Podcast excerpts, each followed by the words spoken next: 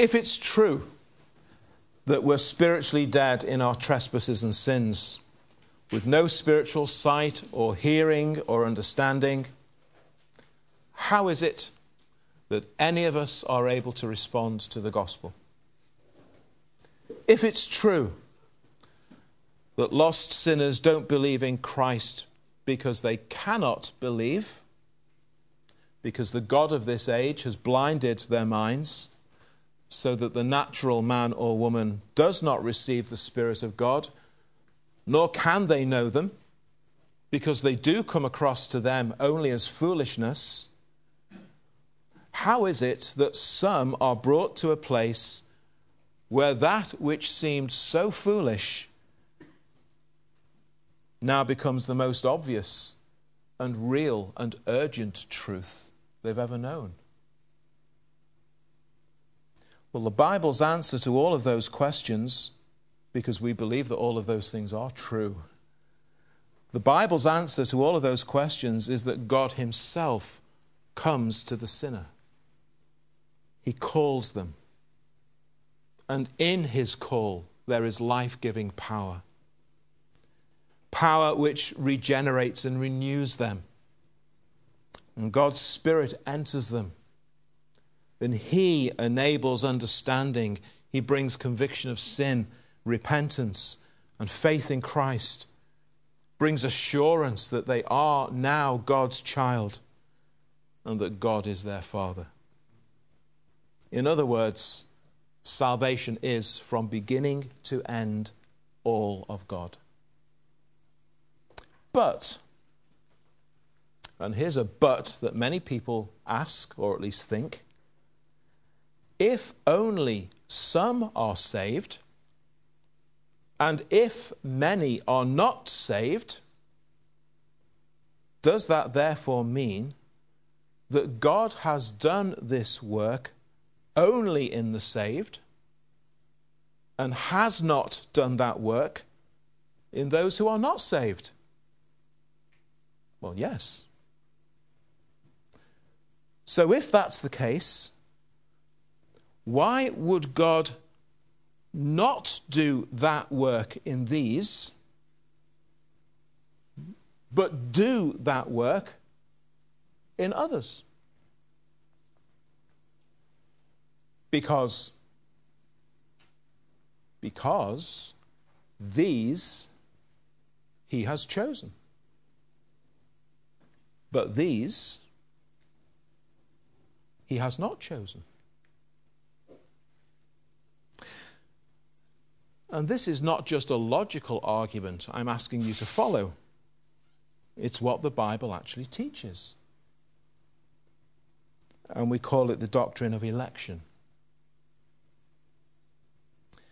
This has long been widely held in the Christian church, although in recent years there are those who deny it or who twist it and distort it.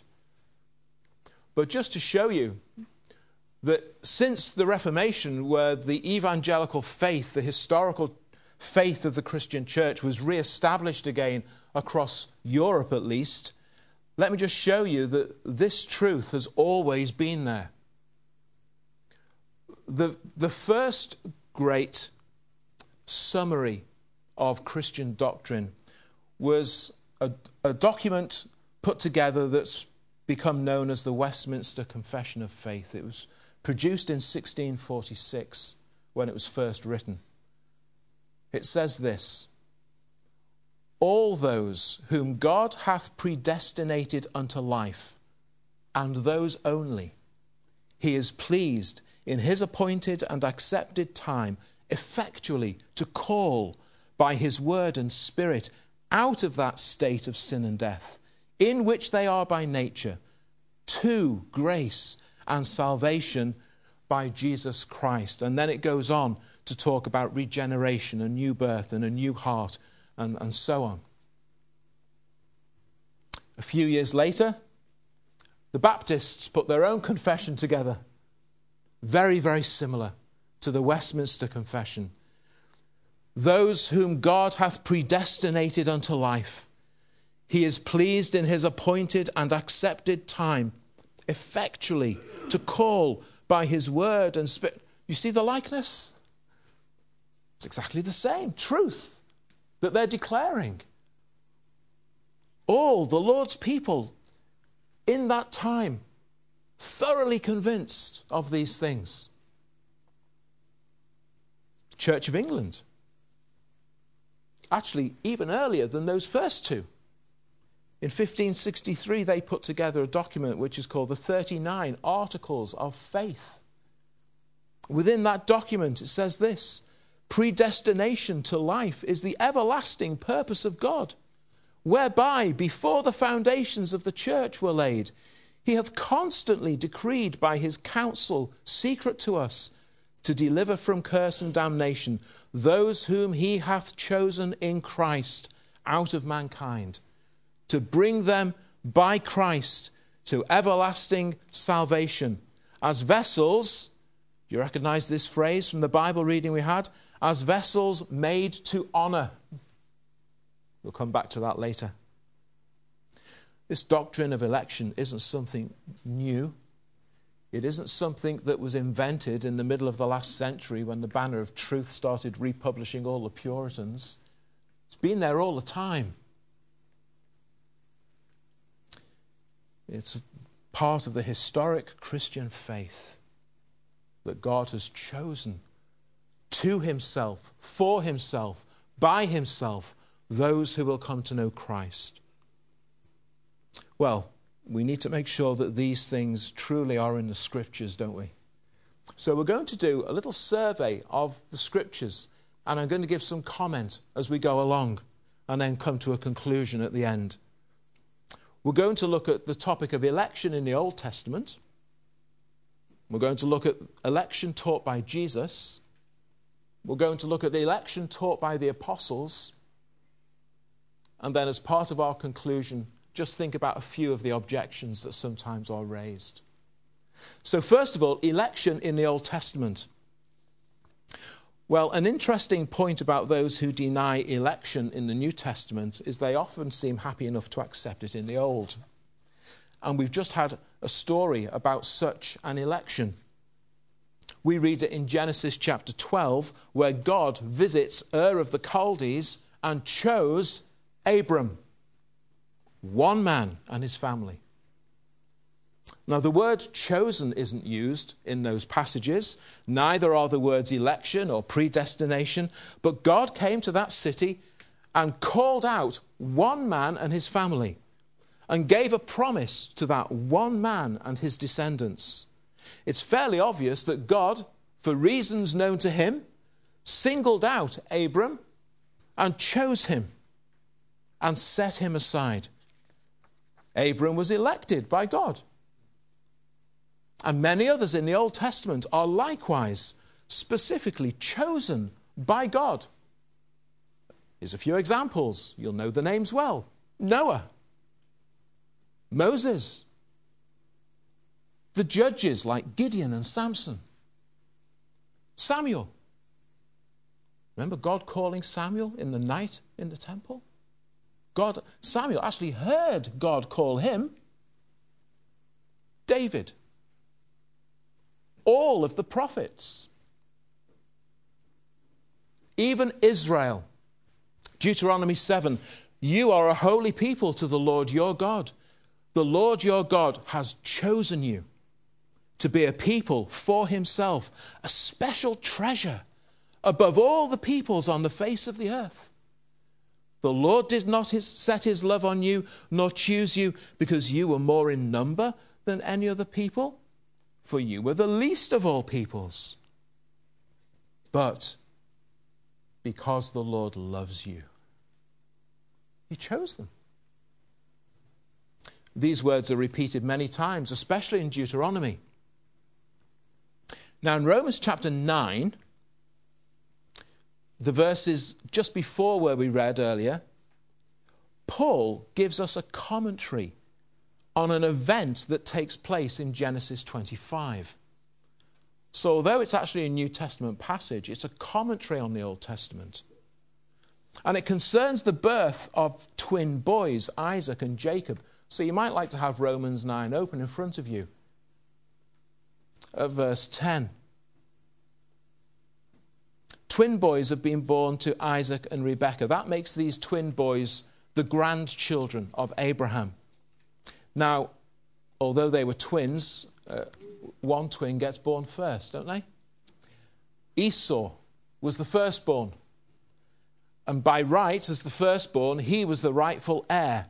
And he would become head of the household following Isaac's death. But what do we read in Romans 9 as the New Testament commentary on those events? Not only this, but when Rebekah also had conceived by one man, even by our father Isaac, for the children not yet being born, nor having done any good or evil.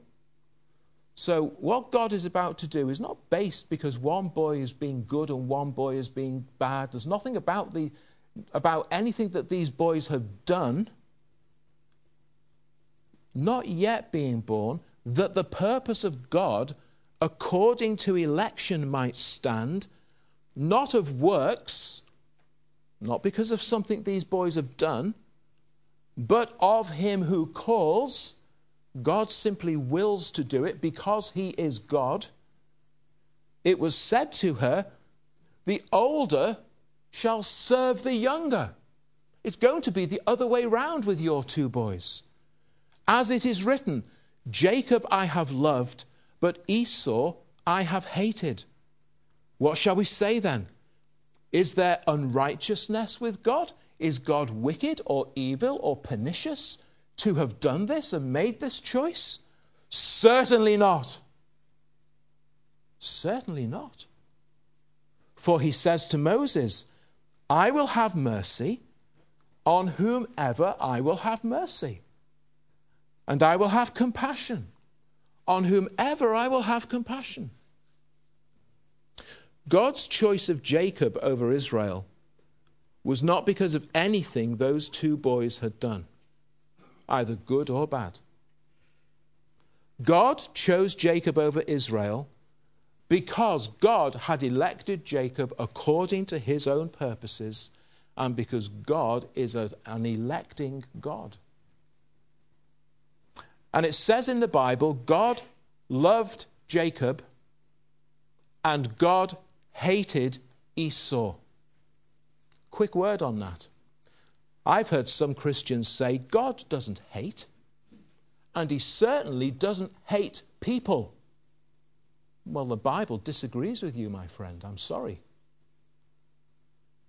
Get out your Bible this afternoon. Look at Romans chapter 9, verse 13, and Malachi chapter 1, verses 2 and 3.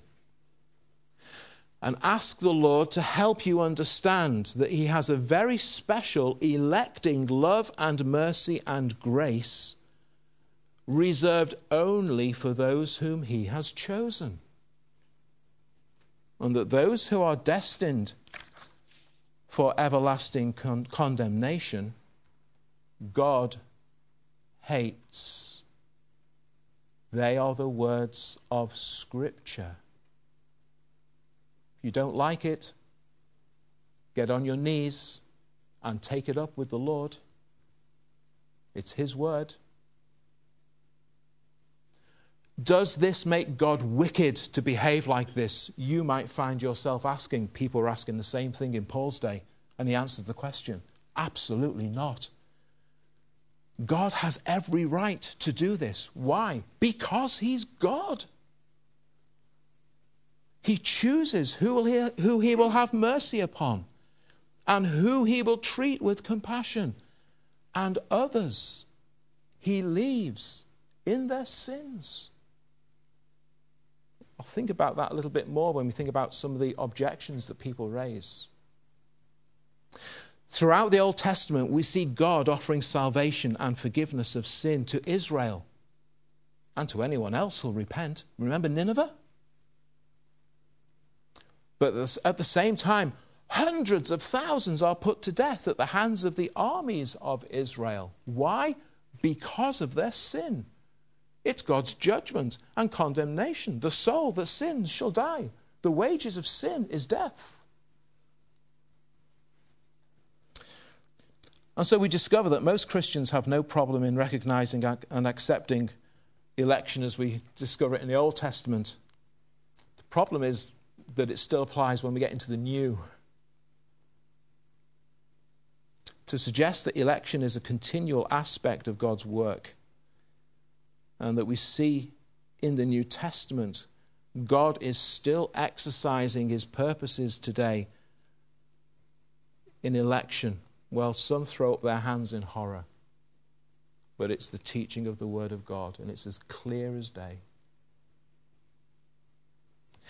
You see, the reality is if God had never chosen us, if God had never determined to save for himself a people, there would be no gospel, and there would be no salvation, and there would be no Christians because we loved darkness rather than light, and we would happily have remained in our sin like all the others.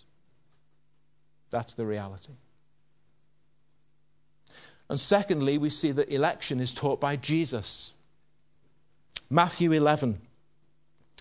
All things have been delivered to me by my Father. And no one knows the Son except the Father nor does anyone know the Father except the Son. Here is the eternal Godhead, the three in one. They intimately know one another, but who outside of the Godhead can possibly have any knowledge of these things? No one, nor does anyone know the Father except the Son, and, and the one to whom the Son wills to reveal him. How is it that you, as a Christian, are so convinced in the existence and the nature and the works of God? Because the Son has willed to reveal him to you. That's how you know. That's why you're convinced. So there's no patting yourself on the back saying, What a clever person I am working all this stuff out. That's most definitely what cannot happen when you understand this doctrine. Because God has done it to you and for you and in you through Christ. And there's no method or scheme or system that you can employ that enables others to see God the Father. There's no path of logical reasoning or argument that can lift that veil from their eyes. No, it's those to whom the Son wills to reveal Himself and His truth and His salvation. It is they who come to Christ, it is they who are saved because Christ reveals himself to them and opens up all of this wonderful gospel truth to them. Then Jesus in John chapter 6 is recorded as saying these words All that the Father gives me will come to me. And the one who comes to me, I will by no means cast out, for I have come down from heaven not to do my own will, but the will of him who sent me. This is the will of the Father who sent me, that of all that he has given me, I should lose nothing, but raise it up at the last day. Note the order of the words. Note what Jesus does not say. Jesus does not say, All who decide for themselves to come to me, these the Father will then give me. So they come to me, and then God decides to give them to me. That's not what Jesus says. He says, The ones who will come to me are those who the Father has already given me. They're already given to me, and they are the ones who come. All who come to Christ are already given to Christ by the Father. So, how does the Father know who He's going to give to the Son? because he's chosen them before time began. A little later in John's Gospel, Jesus is speaking again.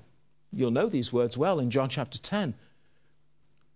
You do not believe, he says to these, because you are not of my sheep. As I said to you, my sheep hear my voice, I know them, they follow me, and I give them eternal life, and they, they shall never perish. Isn't this wonderful truth? Neither shall anyone snatch them out of my hand. My Father, who's given them to me, is greater than all, and no one is able to snatch them out of my Father's hand. Now, many people would like to think that what Jesus says is this You're not a sheep because you don't yet believe. So believe, and you'll become a sheep. That sounds reasonable, doesn't it? But it's not what Jesus says. Even before they were, even before they believed, they were his sheep. Because they were chosen to be sheep. Therefore, because they are sheep, they hear Christ's voice and they follow him. And now they believe. They believe because they are sheep. You, he says, the reason you don't believe is because you're not my sheep. John 15, verse 16, nails it. You did not choose me. How much clearer do you want it said? Where does it say in the Bible that I didn't choose God? Well, it's here. You did not choose me. I chose you. It can't be put any clearer or simpler than that, can it? Not only chose you, appointed you. Isn't that glorious? This is Christ speaking. I think we're agreed he knows the truth. He is the truth. And of course, it comes as no surprise, therefore, to discover that Christ's apostles also taught this doctrine. They learnt it from Christ. Acts chapter 13, and then in 22, election taught by the apostles, primarily Paul, although Acts, of course, is recorded of Paul by Luke. Now, when the Gentiles heard this, they were glad and glorified the word of the Lord. And as many as had been appointed to eternal life believed. Then he said, The God of our fathers has chosen you that you should know his will and see the just one and hear the voice of his mouth. Sheep hearing voices again goes back to John. The link between a sheep and believing just being expressed in a different way here. You don't believe first, and on account of having believed, become appointed to eternal life. The appointing has already taken place. Those who had been appointed believed. It's the appointed ones who hear the voice of the shepherd because the appointed ones are sheep. You see how the, the scriptures all mesh together? Romans chapter 8, Paul talks about this great theme. We know that all things work together for those who love God, those who are called according to his purpose, for whom he foreknew, he also predestined to be conformed to the image of his Son, that he, Christ, might be the firstborn among many brethren. Moreover, whom he predestined, these he called. Whom he called, these he justified. Whom he justified, these he also glorified. You see here as well, these verses here introduce the idea of predestination, being predestined. Now, this isn't something separate from election, it simply provides a different angle or perspective on the same topic. The word election emphasizes that God has a people he has chosen for himself. Predestination, that indicates that there is a purpose and a reason why he's chosen them. There is something he's chosen them for. They are predestined to and for something salvation. and everlasting life.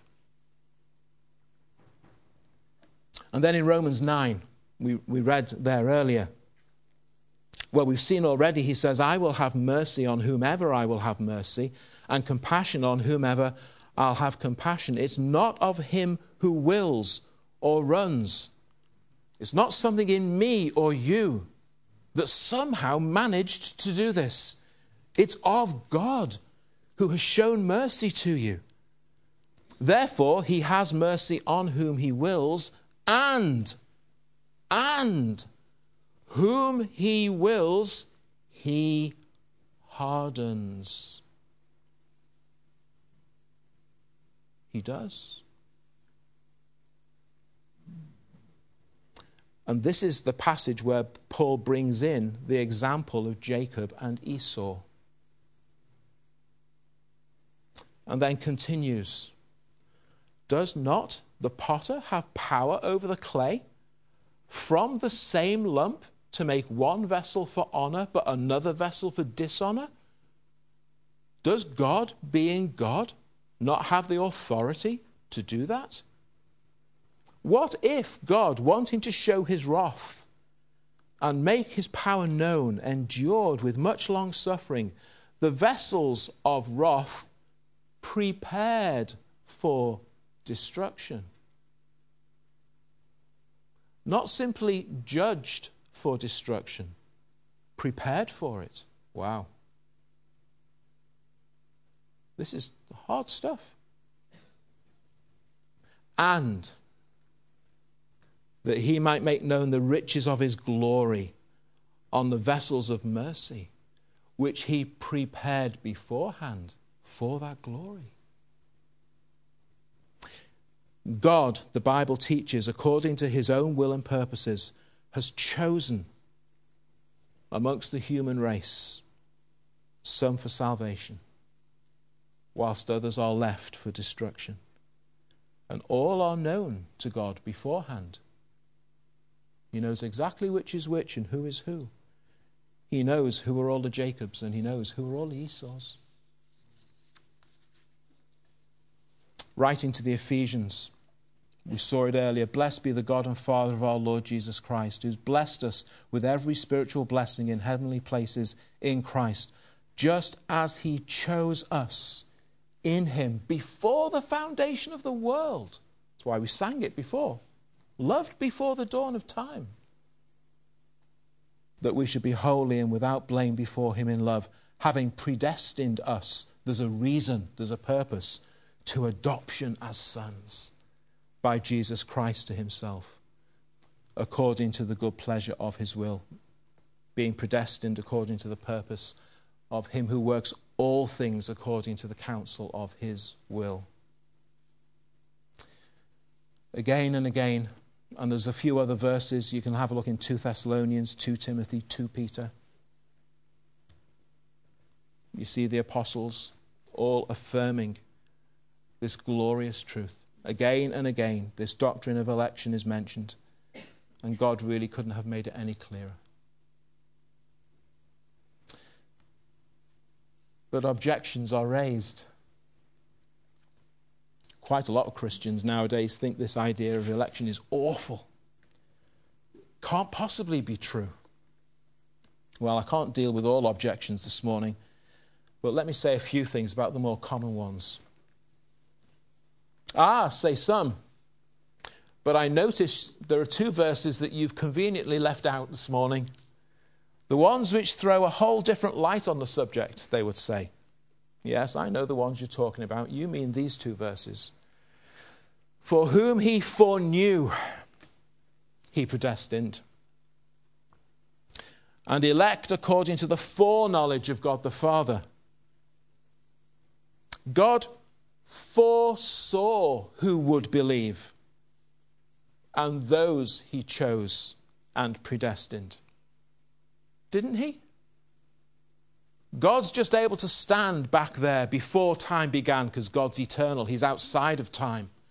He's able to stand back and look forward. Ah, there are the ones who will choose me. I'll choose them. They're the ones I predestine because I can foresee them.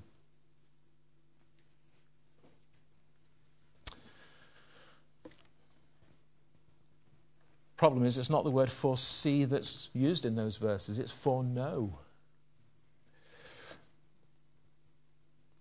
Well, let's think first of all about that passage with Jacob and Esau and how and why God shapes lumps of clay from the same lump but for different purposes. And that doesn't allow this conclusion. It says there that God made that choice between the two of them before they were born and before they'd done any, anything, and God didn't take into account anything that those boys would do. He simply chose. Jacob and Esau, Jacob and Esau didn't shape themselves, one into a good one and one into a bad one, and then God foresaw them. The text of the Bible says God formed them that way from the beginning for his own purposes. He made one good and one bad. Neither do the words of John's gospel that we looked at allow this idea that we are free moral beings who make our own choice and God is able to see into the future and then chooses those who choose Christ. You did not choose me, I chose you, says Jesus. Not of works, but of him who calls, says Paul. Not of him who wills or runs, but of God who shows mercy. And so he shows mercy on whom he will show mercy, and on whom he wills he hardens. And when the Bible speaks of God foreknowing, what does it mean? Well, in the Bible, if you're talking about things or events, the word know, K N O W, means having knowledge of them. But whenever the word is used of people, it means something different. It means intimate, loving relationship. For example, Adam knew his wife Eve, and she conceived and bore Cain. Now, you work out for yourself what the word knew means there. It's not just the Old Testament. Matthew chapter 1. Joseph, being aroused from sleep, did as the angel of the Lord commanded him, and took to him his wife, and did not know her till she had brought forth her firstborn son. And he called his name Jesus. What does the word know mean there? It's talking about that intimate, loving relationship between husband and wife. To foreknow someone means to love them beforehand. From before the world was made, God set his love upon us because he foreknew us. It does not mean that he foresaw our actions. Some object, are you telling me there are people who we'll preach the gospel to and they'll never be saved because God hasn't chosen them? That's exactly what I have to say. That's exactly the conclusion. But that's unfair, they will say. This is unfair. No, it's not unfair. I'll tell you why. All of us are willful sinners. We sin gladly and openly. In our sin, we have no desire to be saved. In our sin, we pour scorn on God. Our hearts are firm, firmly turned against Him. Come and join us at the open air meetings one Saturday. And you'll see and hear the hardness of the hearts of men and women. We hold out to them the saving good news of the Lord Jesus Christ, and they simply treat him with contempt. Who do you know who tells you that they are angry with God because they want to be saved, but he won't let them? Do you know anyone like that? You don't. They don't exist. People aren't queuing up outside with placards, angry, protesting. We want to be saved. When, we, when do we want to be saved? Now. But God won't let us. That doesn't happen. They have no desire to be saved. They're exactly where they want to be.